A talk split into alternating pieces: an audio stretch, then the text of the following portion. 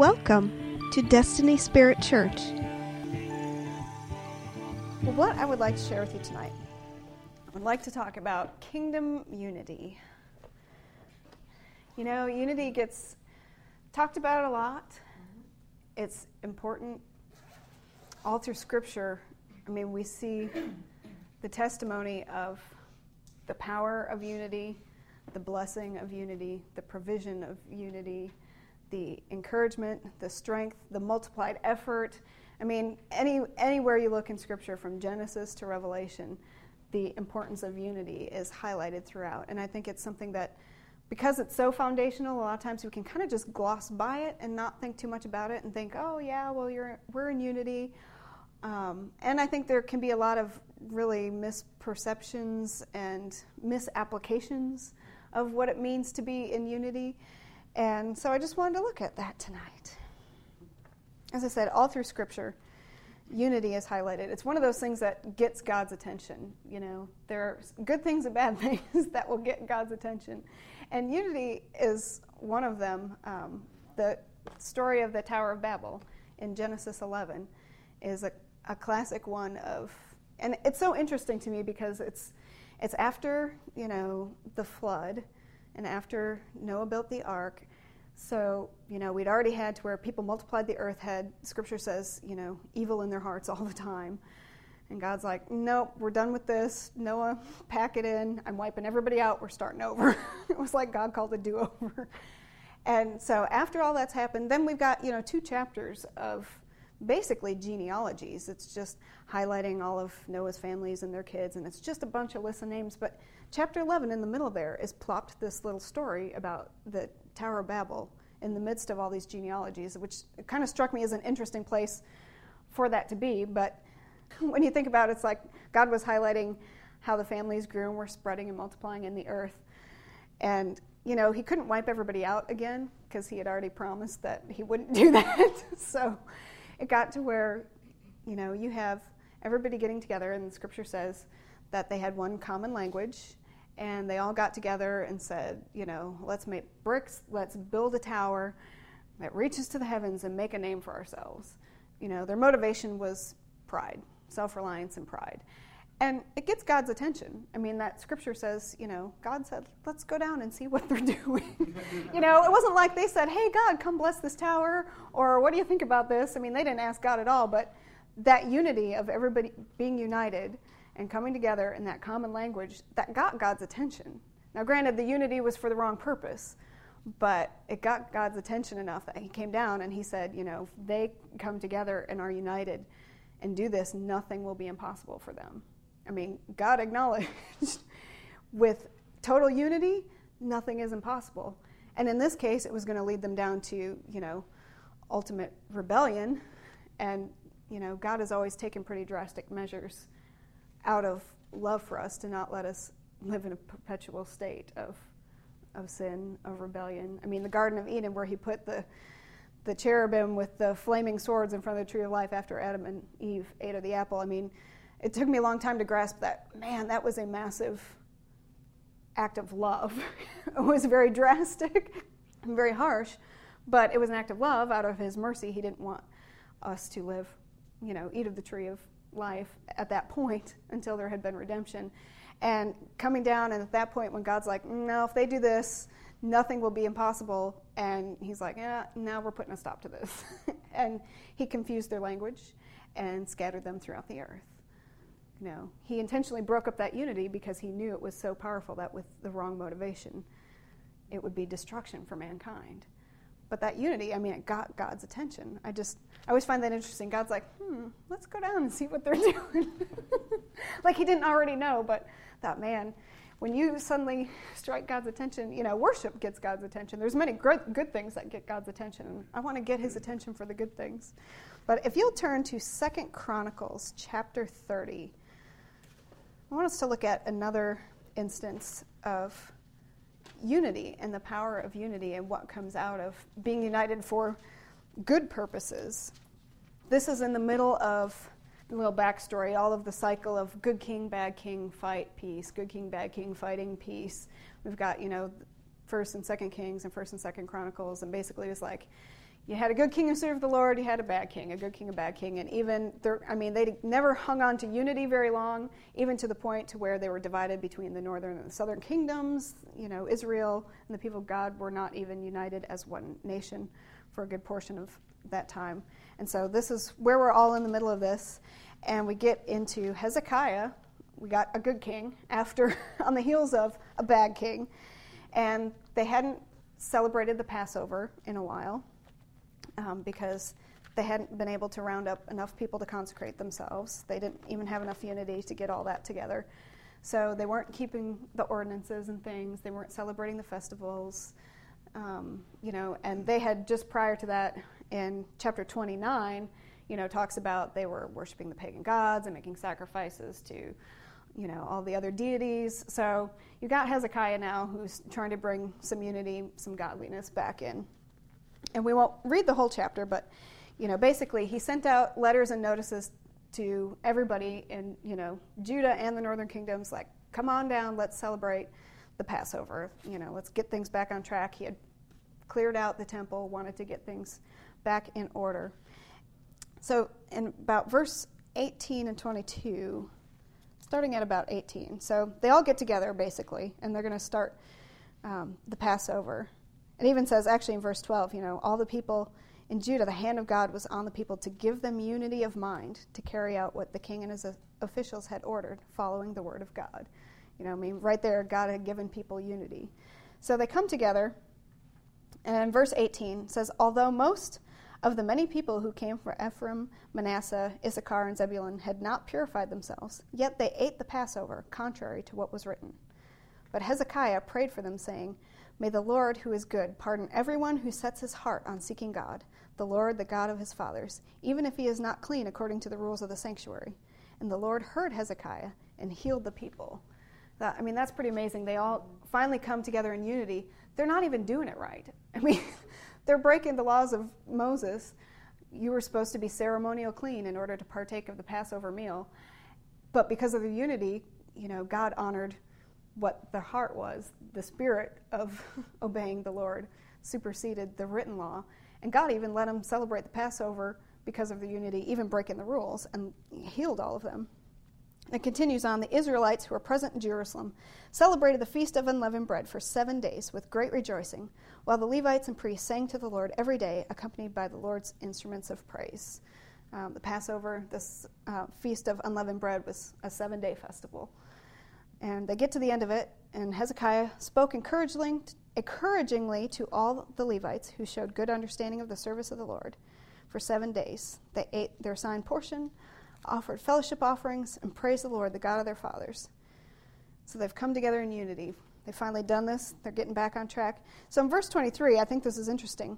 The whole assembly then agreed to celebrate the festival 7 more days. It wasn't like those of you who need to go, get back and tend your business. It wasn't like they just dismissed and some left and some stayed. But they all agreed, let's keep the worship going. Let's keep the celebration and the festival going. So they celebrated the festival 7 more days. Verse 24, Hezekiah, the king of Judah, provided 1,000 bulls and 7,000 sheep. That's one heck of a festival. For the assembly, and the officials provided them with thousands of bulls and 10,000 sheep and goats. A good number of priests consecrated themselves.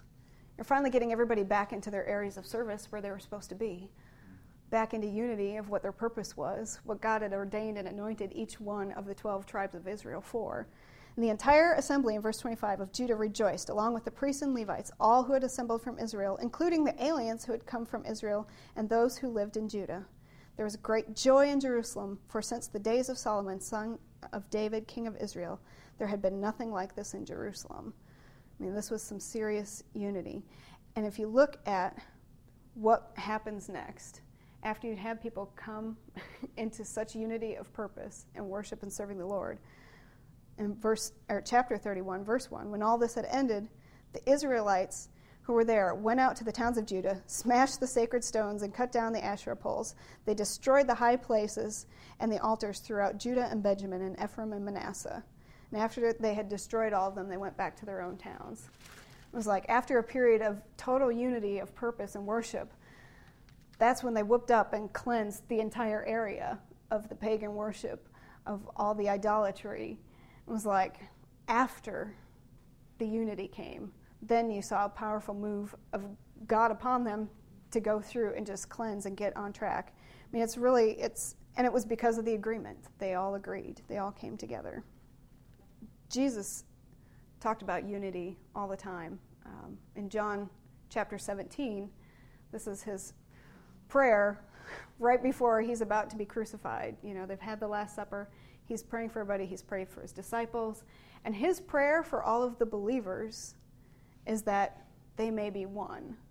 You know, he didn't pray that all the believers would have really good doctrine and really good truth, or that all the believers would have powerful encounters with the power of God, or that all believers would work mighty miracles, even though he promised all that stuff. When it came down to Jesus had to pray a prayer for all believers, his prayer was for unity. I find that really interesting, you know, I think probably because the unity is the much harder of all of us to achieve. You know, I mean, it only takes being in that place of powerful faith for a moment to heal someone from the dead. But boy, to stay in unity, that's way harder. I mean, I think God knew what a problem we would have with that, and that's why Jesus prayed that prayer. It was to pray for us to be in unity. And, you know, the Word talks about that unity was what was going to be a testimony to everyone who saw the people of God. I mean, yes, powerful works, yes, our words, yes, our witness, yes, our life, but the unity was going to be the testimony. That's what he prayed. Also, Matthew 18:20 talks about, you know, very familiar scripture, where two or three are gathered in my name, two or more, depending on the version you're reading. You know, anything you ask for or agree upon in prayer will be done for you. Or if two or three are in my name, you know, there I am with them. It's the agreement of, you know, God knew unity was tough. So he didn't, you know, say if you can get 100 people to be together in my name, you know, for one purpose. He's like, if you can get two or three of you to agree, I'm with you. My presence is there. If you can get two or three of you to be in unity, you can see me move on my behalf. You'll see my, you know, me answer your prayers. It's the two, you know, two or three coming into agreement. That's how powerful agreement is. It doesn't even have to be an entire nation. It's, you know, two or three. And the thing that I find really interesting is that's in Matthew 18. And do you know what's right before that, where Jesus is talking about? If you can come together, two or three, whatever you agree upon. Right before that, Matthew 18 is the classic, how do we deal with when somebody sins against us? How do we deal with offenses? Go to the person, talk with them. If that doesn't work, then bring somebody else along. It's like, you know, it's all about the relationships. He's given instruction on how the relationships work because, guys, if two or three of you come together, I mean, you know, we really take those two portions of Scripture and never seem to put them together, but they're right next to each other in the Word. It's all about instructions about relationship and the blessing and the power that comes from the unity. And I think unity, I mean, it gets really, it can be misapplied and can be really warped at times. We take a lot of things to extremes, you know, we're human. It's our human nature to get a little carried away, one extreme or the other, to get a little zealous. And some of the extremes that you can see with unity, you can have people take it to the extreme of everybody has to 100% agree all the time, and if you ever have a different opinion, or, you know, and you can see this in some very legalistic churches too, if you ever disagree with, you know, you don't ever disagree with the pastor because, well, then you're not in unity and you're sinning and you're going to hell, or, you know. And really it gets to the point of, it can be such an extreme of emphasis on unity that people really abdicate their personal responsibility to seek the Lord on what is truth and what is right. Because you can never question, you can never disagree, and so therefore people just stop thinking. I mean, you hear of these awful stories of things that have happened in cults, and you wonder how they get to that point, but it's because of such a warped presentation of either authority. It doesn't necessarily have to be unity, but, you know, you can be in unity and still seek out truth for yourself. You should, you know. Paul commended the Bereans for doing that, that they listened to everything that was preached, and then they went back and searched it out for themselves to know that it was the truth of God. So, you know, we can have the extreme on one side. We can have the people have really misapplied the whole unity concept on the other end to justify breaking relationships left and right. You know, we've got the very often used scripture out of Amos 3:3. How can two walk together unless they are agreed? Well, I just can't agree with that, so, you know, boom, and they're gone. You know, if they don't agree about the color of the carpet, they're gone. Break relationship, leave the church. And, you know, it's like, that's, if you look at that scripture, that's obviously, it's to an extreme for people to use that kind of excuse, but it's not what the scripture is saying. Depending on the translation you read, you know, some say, how can two walk together unless they've agreed to do so? I think is the NIV, New American Standard, is how can two walk together unless they've made an appointment? The point isn't that you have to agree on everything. The agreement part is that we're agreeing to walk together. The agreement part is we have a common purpose, a vision, a destination. We have something that, regardless of what might be going on a little bit, we know there's a higher purpose, and we're agreeing to stick to that and move forward together. That's our point of agreement.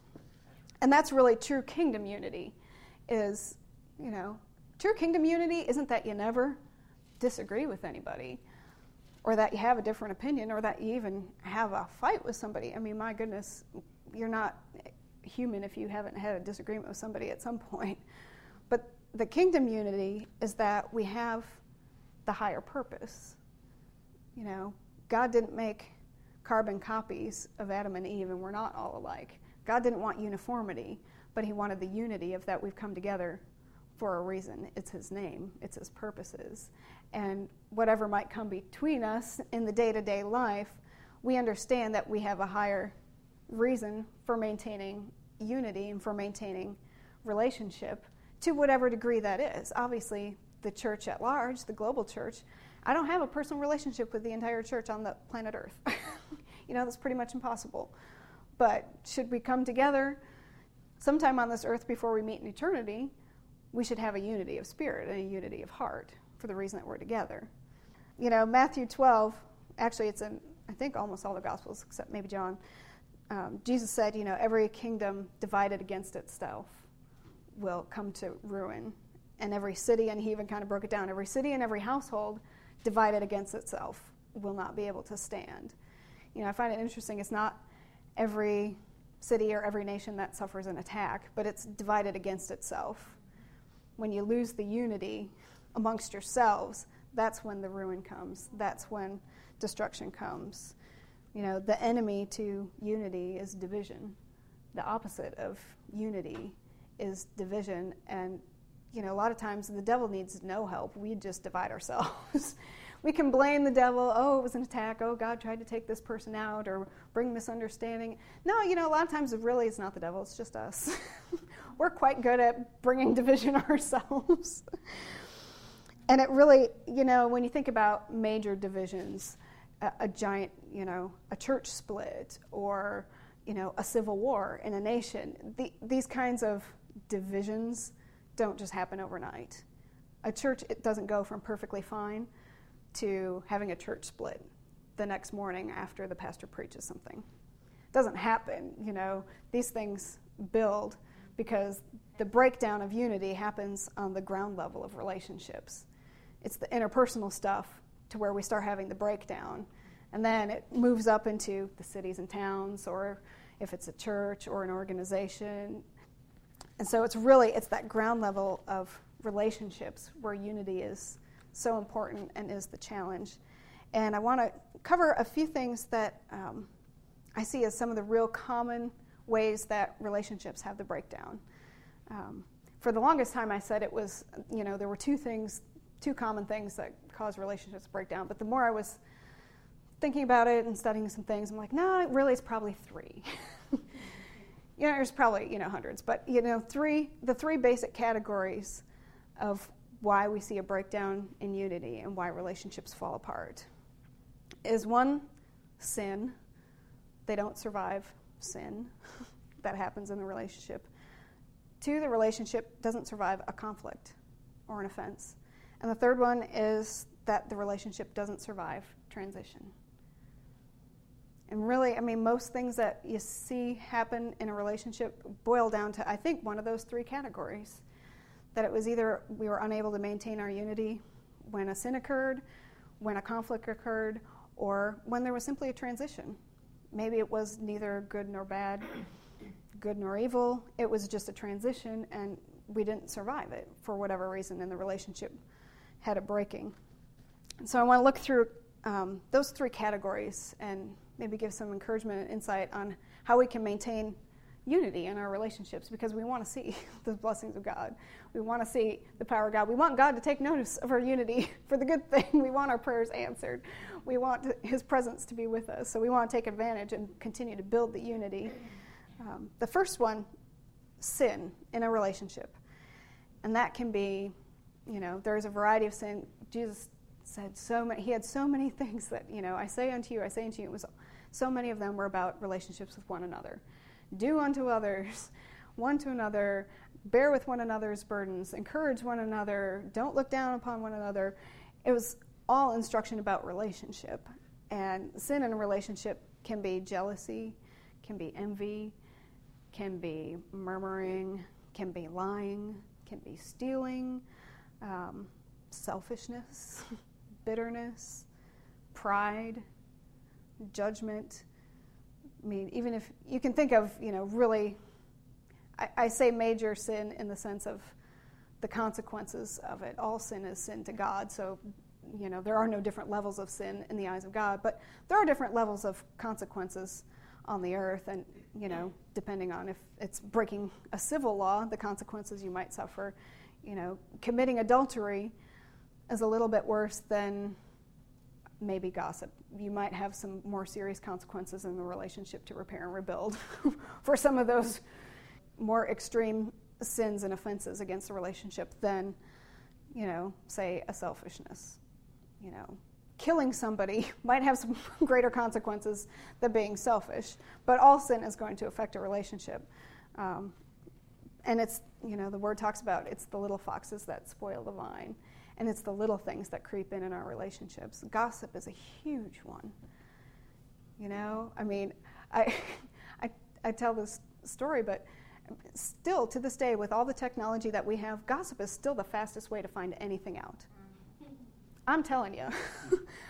This was several years ago. I was not here in this church or in Virginia, but I was driving home and I got in a car accident. This guy had run a light and just plowed into me.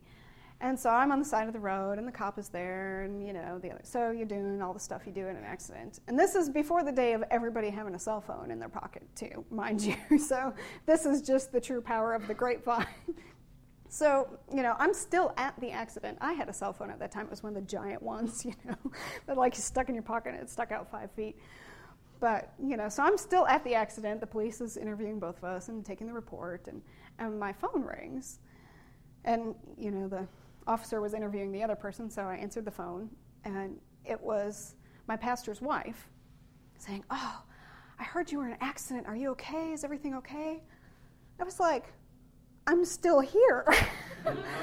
Somebody had driven by and seen me, had gotten home. I don't even know how many calls and whatnot had transpired through all that, and, you know, I hadn't even left the scene of the accident.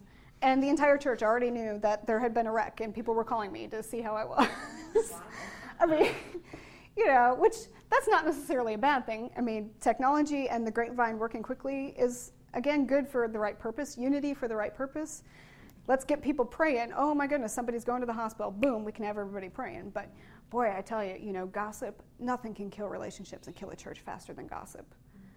And we're horrible at it. And I can vouch, and I repent of my own, because I have, you know, certainly been guilty of it as much as anybody else, and it creeps in and you don't realize it. But, you know, every one of us, you know, we all, and let me just tell you this now so you know, everybody has an opinion about everything else that everybody should be doing or not doing. That's true. I'm telling you what. Everybody has an opinion about what you should or shouldn't be doing with your money, how you should or shouldn't be raising your kids, what job you should or shouldn't be pursuing, how you do or don't keep your house. And we all talk about it to each other. And I know that we do, because I've talked to each one of you about it. So, you know, I mean, it's It's the reality is, you know, we slip from that place of, you know, conversation, not to say that it's ever wrong to converse about things going on in somebody else's life, but, you know, you add gossip and judgment, and boom, you start burning up relationships in no time, you know. And then throw some hypocrisy in there too. I mean, I've listened to people talk about, you know, how so-and-so eats and what their diet's like, whatever. I thought, well, talk to me when you're not 50 pounds overweight, and, you know, or, well, I think they need to be doing such and such with their money, and can you believe they spent their money on that? And I thought, well, you just sat here 5 minutes ago and told me how you can't pay any one of your bills. So, you know, it's like, and I am the first to repent right now. I repent to all of you. Please forgive me for anything that I have said and contributed that's caused offense and breakdown in the unity in our relationships in our church. And we all should be on our faces before God. I think if we all talked about 75% less, we would be okay. Or maybe it's just me, and I just happen to hear a lot of it. But, you know, it's, and, you know, people are like, oh, well, it's so bad. And I thought, you know, and it's not unique. It's been in every workplace and every church I've ever been in.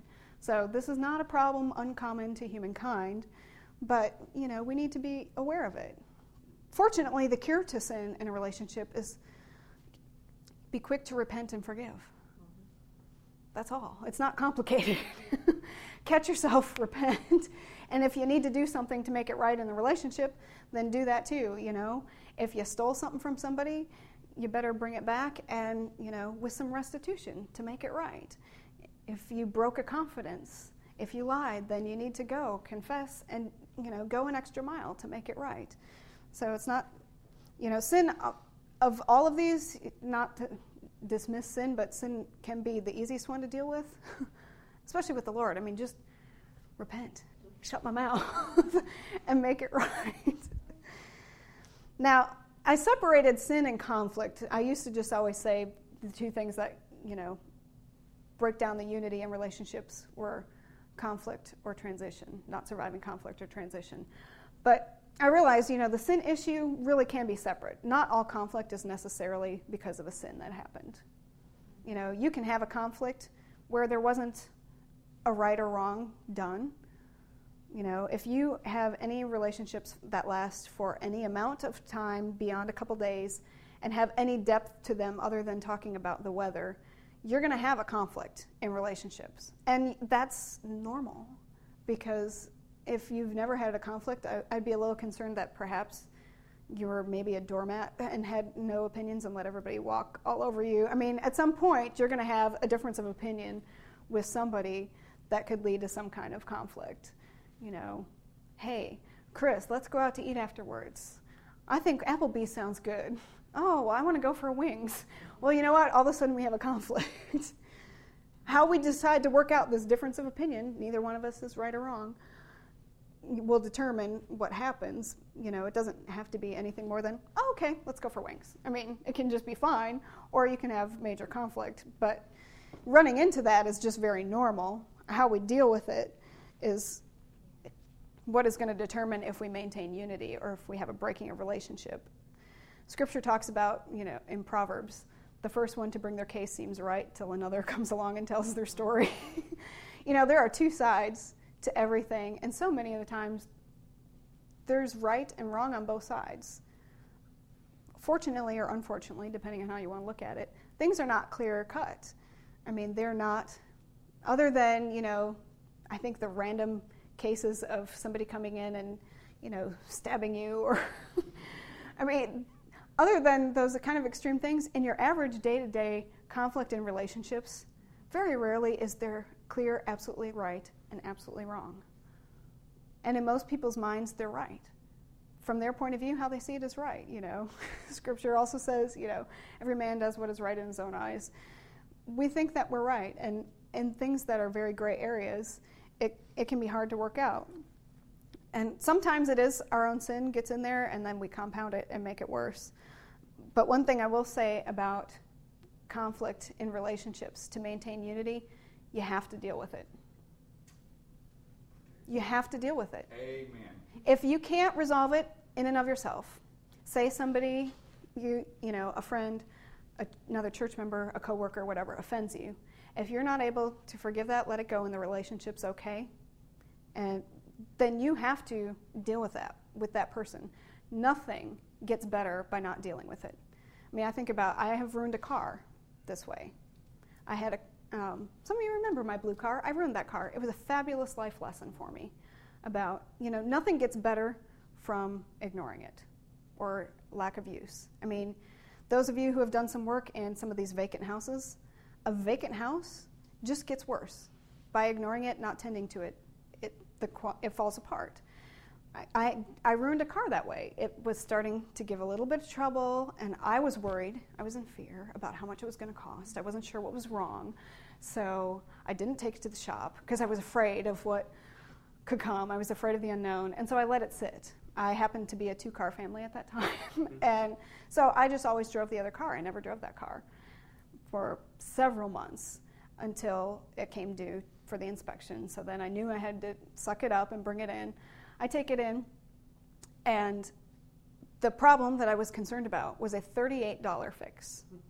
It was just a vacuum hose that was clogged and needed to be replaced, something with the engine. So even though it seemed like it was an awful thing when I was driving it, $38 fix. But by letting it sit and not deal with it, the brake systems, some things that were on the edge, it ended up incurring over $2,000 worth of repairs that needed to be done from the lack of use and the things that had rotted out and deteriorated from not being driven, because cars are made to be driven. So it was like my fear, if I would have dealt with the $38 thing, it wouldn't have been a $2,000 thing.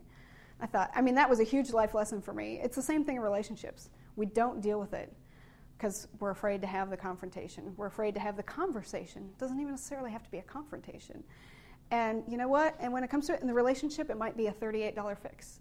But by the time we let it go, we mull it over in our heads, we talk ourselves into being even more mad, we get into some sin of bitterness, of judgment, maybe we're gossiping.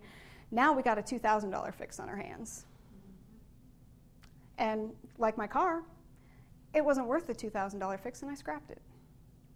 And how many times do we do that in relationships?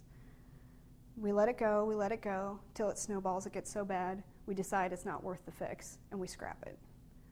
And we just broke unity, and we wonder why we're not seeing the power of God, the revival, the blessing, the answer to prayer in our churches, because we got broken relationships all over the place. So, I mean, that might be a little extreme. Maybe we all don't just drop people like that. I hope we don't. Nobody here that I know of does. But, you know, I mean, I've had those that it seemed like it just got too difficult. It wasn't worth the fix just because we didn't deal with it. You got to deal with it. And deal with it sooner rather than later, because it will only get worse if you don't deal with it. So some tips about surviving conflict in a relationship, how to overcome it. You know, I think, you know, there are different courses that, especially business things, you know, conflict resolution, anger management, all those kinds of things. It's not necessarily bad skills to learn. You got to learn how to resolve conflict in life if you ever want to maintain any sort of relationship. So it's good, and it's an art, it's not a science. You can't just get steps 1, 2, 3, and now every conflict you have is going to be resolved. People aren't that simple, never going to work that way. I'd like to give a few tips that I think help. They're, you know, general things, but the first is, if you have an offense or conflict in a relationship, search your own heart for sin or wound issue that contributed to it. If you were the one who got offended, was it really because of what happened, or was it because of something in you? You know, a great place to start in anything is with yourself. So take a look, you know, do I have some of my own sin or my own wounding that caused this to get to where it is? And if so, again, it's repent and quickly forgive. Second thing that will really help in conflicts and relationships and dealing with offenses is listen and acknowledge the other person's point of view. You don't have to agree with it, but you know, most people, they want to be heard, and they want to know that you care what their feelings are. And if you can step out of defending your own position long enough to listen and see somebody else's point of view, even though they may be 100% wrong, but if you can at least make an effort to try and see how they got to the conclusion, especially if they're the ones offended. Have you ever been in that position? You have no idea why somebody else is offended, but they horribly are. And to sit down and rather say, well, I don't know what the big deal is, to argue, to defend yourself, to try and put yourself to see from their point of view. You may or may not agree, but if you can at least listen and acknowledge, I could see where you might have, thought that. It goes a long way. This next one is really my own preference, and I've heard valid arguments to doing it other ways.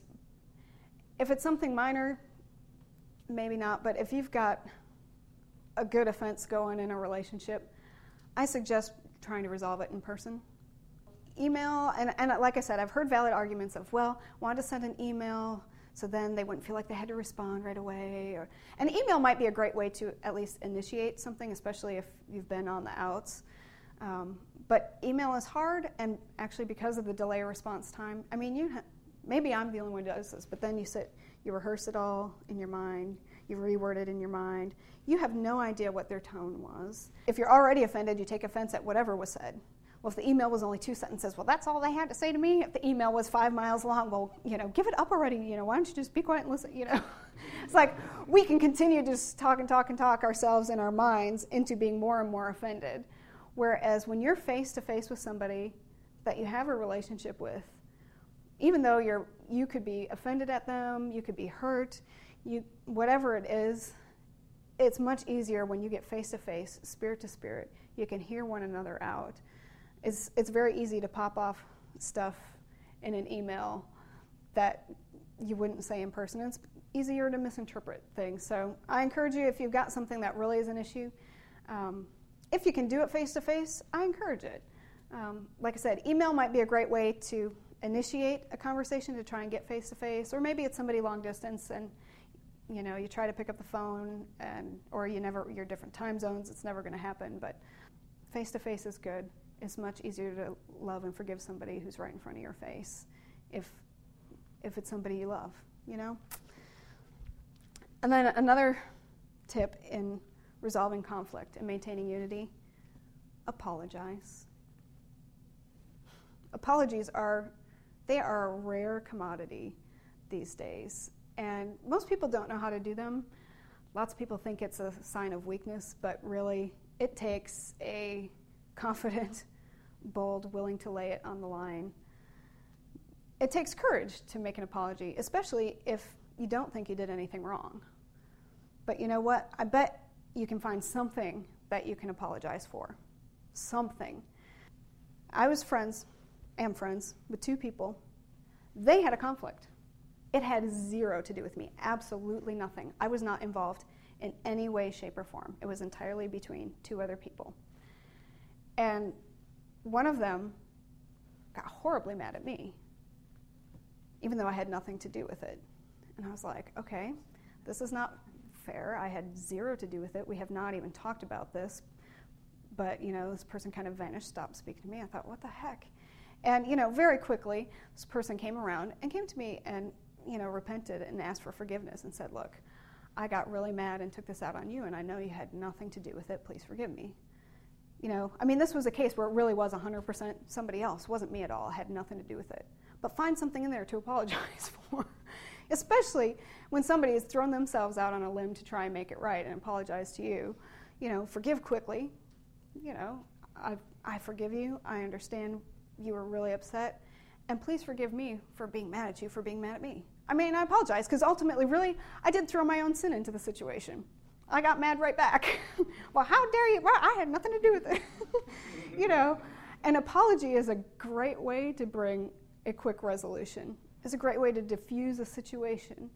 And it takes a big person to apologize, especially if you don't feel like you did anything wrong. And I'm saying, keep this in balance, not to say that you always have to be the one to apologize, especially if it's the same person over and over again. You don't need to be a doormat. But what type of person lets people think something wrong of them and believe something that's not true and is willing to be crucified for it for the sake of redemption in a relationship? Isn't that exactly what Jesus did? They all thought he was nuts. They didn't think he was who he was. He let them believe. Everybody believed wrong things about him to the point of they crucified him for it. But he was willing to endure it for the higher purpose of he wanted to bring restoration and unity back into relationship with people and God. You know, there's an apology is an art.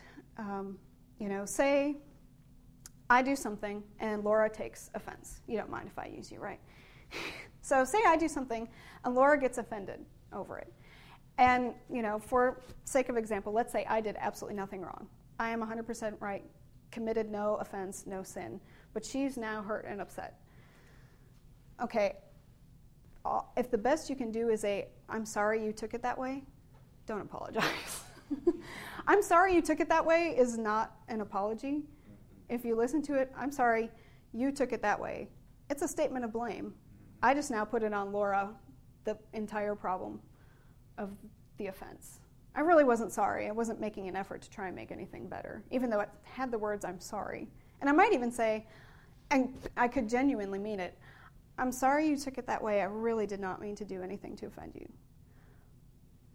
It sounds okay, but it's really not an apology if you think about it. Now, the reality is, I love and care about Laura. And even though I didn't do anything wrong, in her mind, my action caused her pain. She feels like I hurt her. So you know what? I can be sorry that she's hurt. I can be sorry that whatever it was I did, I hurt her. You can apologize for that. It's not admitting you did anything wrong, but you know, you can apologize. I am really sorry I hurt you. It wasn't my intention at all. I mean, it's just such a subtle difference, but that's a genuine apology. You know, and I have been on both sides of that. I mean, I've gotten the, well, I'm sorry you took it that way response, which you, I mean, really, it's just an insult. That's like saying, I'm sorry, you're an idiot. Like, you know, if that's the best you can do, don't apologize. But I've been on the end of, you know, even recently, another person and I, we had a couple exchanges through email. There was an offense there. You know, next thing I know, this person was coming to me face to face and said, I'm really sorry I hurt you. And, you know, from their point of view, I can honestly see what they were offended about, and from my point of view, I can see why I was offended. And it's really hard. It's like a game of tennis offense. You know, you're lobbing something back and forth, and most people, their conflict resolution is just to defend each other long enough until somebody cracks. But, you know, it's the game's over as soon as somebody says, I'm sorry. You want to end a conflict and bring yourselves back into unity. I had a conversation, you know, recently. It really was honestly an ongoing issue and an ongoing offense with this person. You know, we had had one face-to-face already. Nothing was working. And, you know, the relationship was getting strained. It was getting to the point of, this isn't worth a $2,000 fix. That's what it's starting to feel like. And you got to, I mean, when you're in those situations, you have to remember why you're in a relationship in the first place. You know, is this your family member? Is this your spouse? Is this your, you know, a God-appointed connection? Is this, you know, your best friend? Obviously, you have a long enough history. There's a reason you're in the relationship in the first place. And, you know, so we're going round and round and cycling back and forth and not understanding each other, not seeing each other's point of view.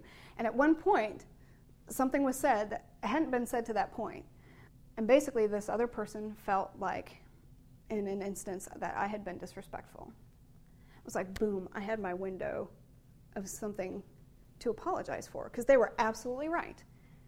In that case, you know, I had handled it poorly, and I had been disrespectful. I said, you know, right then and there, I'm like, yeah, I can, you know, you're absolutely right. I should have handled that differently. That was disrespectful. Please forgive me for that. I'm sorry. The whole conversation shifted after that.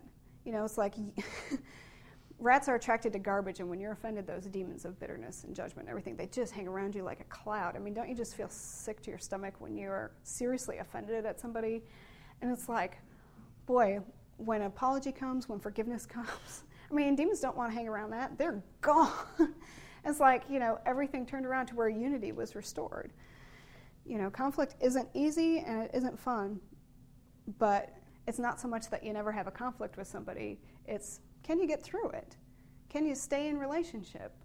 You know, and not that everybody is going to be, you know, close best friends.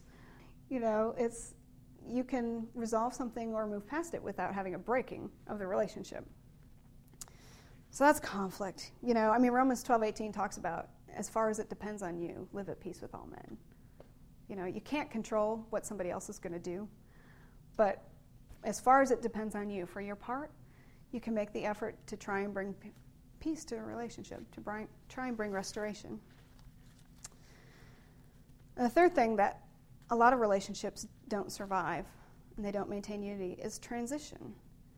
And this is an interesting one because it really is not, it's not something bad, it's not a conflict. But if you have a relationship that lasts any decent amount of time, you're going to have a transition of some kind. Parents and their children, that relationship is going to transition as they grow up. You know, how they relate to the infant compared to the toddler, compared to the teenager, and then as an adult, that's a transition in relationship. And if they don't survive that transition, I mean, have you not seen children who, 30-year-old, 40-year-old children who still respond and interact with their parents like they're still the 15-year-old and their parents are just being awful and they expect to be given everything, and it's like, are you 12? Or vice versa, parents who treat their grown children like 10-year-olds or like 15-year-olds.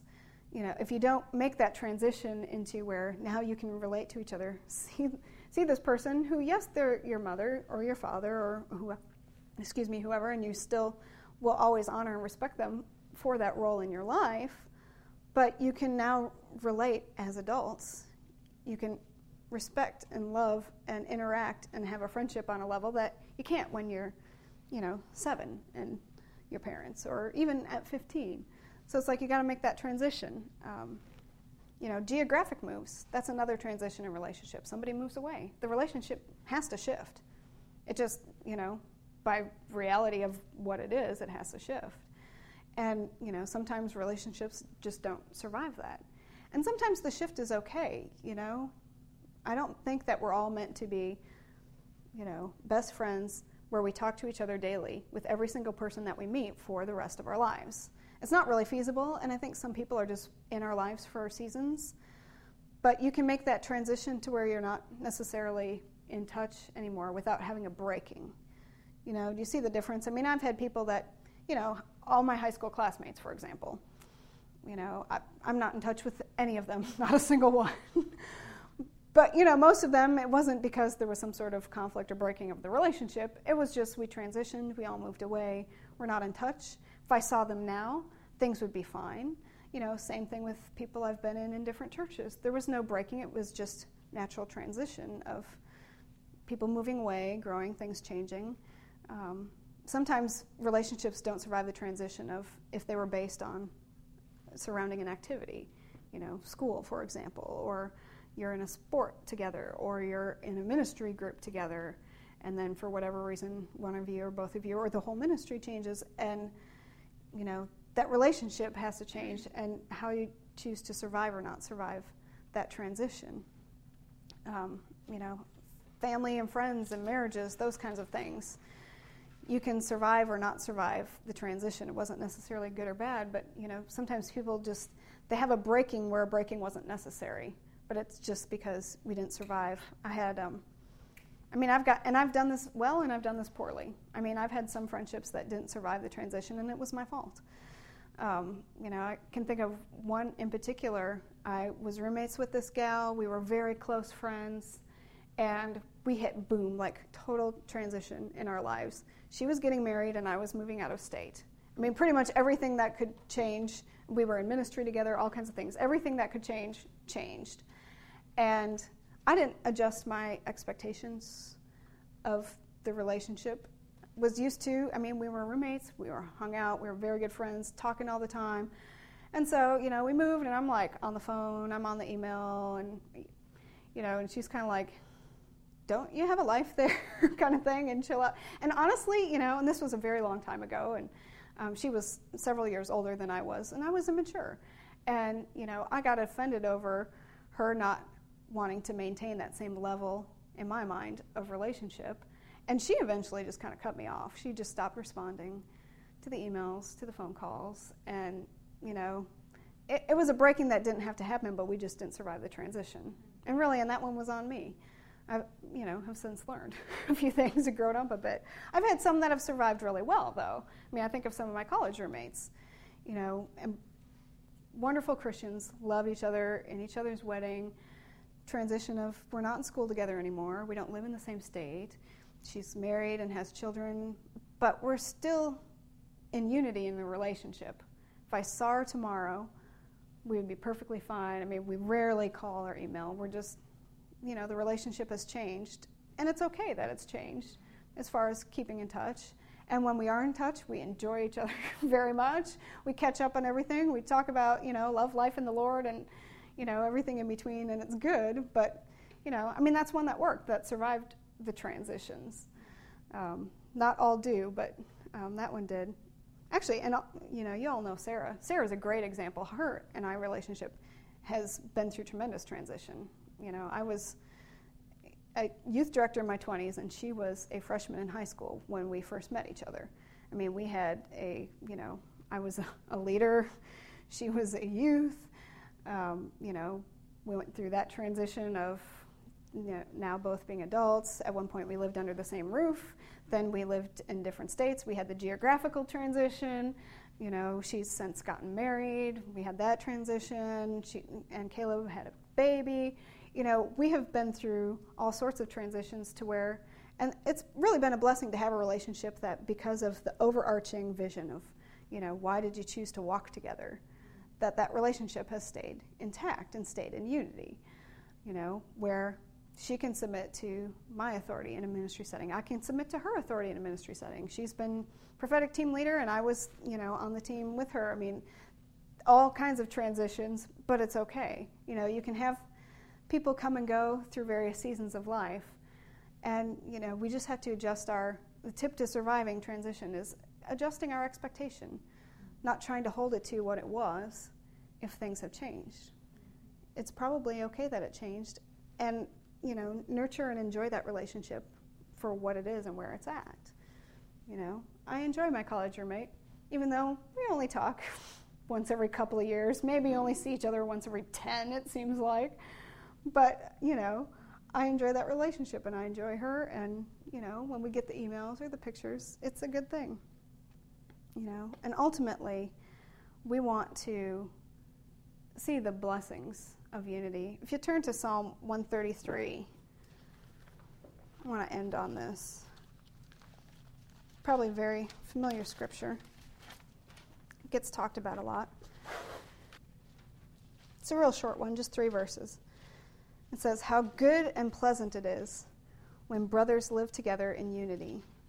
It is like precious oil poured on the head, running down on the beard, running down on Aaron's beard, down upon the collar of his robes, as if the dew of Hermon were falling on Mount Zion. For there the Lord bestows his blessing forever." And some translations, you know, say, you know, for there the Lord commands the blessing. But it's like how good and pleasant it is when the brothers live together in unity, you know. And we have to remember that our unity or our disunity really does affect other people, even here where it talks about like the oil running down the head and down the beard, or like the dew on the mountain. It's like, have you been around people that, you know, they're not okay with each other? It affects the whole atmosphere. Mm-hmm. Whereas the reverse, when people are friendly and in unity, it brings blessing to the atmosphere. And the scripture says, you know, where we dwell in unity, the Lord commands the blessing. The blessing can't not be there because God commands it to be there. And that's what we want to enjoy in our lives. We want to enjoy the provision, even like Ecclesiastes talk about, you know, 2 are better than 1. And there's the blessing of being together and the unity. The, you know, 1 can put 1,000 to flight, but 2 can put 10,000 to flight. There's a multiplication of our efforts in unity when we're together. And that's what we want to do, is to seek that kingdom unity. Obviously, everyone in the body of Christ isn't going to go to the same church, and that's okay. You know, Sarah and Caleb, another, use them as an example again, have switched churches. There's not been any breaking of unity. It's about the heart and the relationship. You can have a bunch of people in a room together, doesn't mean they're united. But what we want is to be united in the Lord, remembering the higher purpose, why we're together and in relationship, that we want to survive the sin, survive the offenses, survive the transitions, and maintain unity so that we can inherit the blessing. Yes and amen? Well, let's pray. Lord God, we do want to be in unity, even as you prayed for us, and we prayed again, Lord God, that you would keep our hearts and minds in perfect peace, and that you would keep us in unity with one another, that we may truly all be one. God, I thank you for the grace and the wisdom and the maturity for all of us to acknowledge where we may have sinned, to repent, that you give us grace and wisdom to make things right with anybody we need to make things right with, whether it's in our family, in our church, co-workers. Lord, I thank you that you'd even sharpen and increase our skill to be wise in relationships, for that unity to begin at the ground level and be a solid foundation. Lord, that we would receive your blessing, that we would see prayers answered, Lord, that in our agreement to remain together in heart and in spirit because of what you have called us to for the greater purposes of your kingdom, Lord God, that we would see your power and your glory manifest in our lives, Lord, as we choose to walk in love and unity with one another. I just ask blessing upon this group in Jesus' name. Thank you for joining us.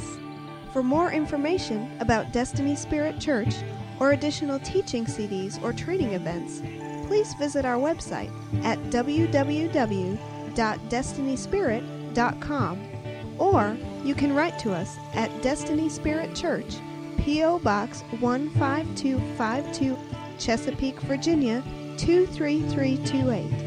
Thank you.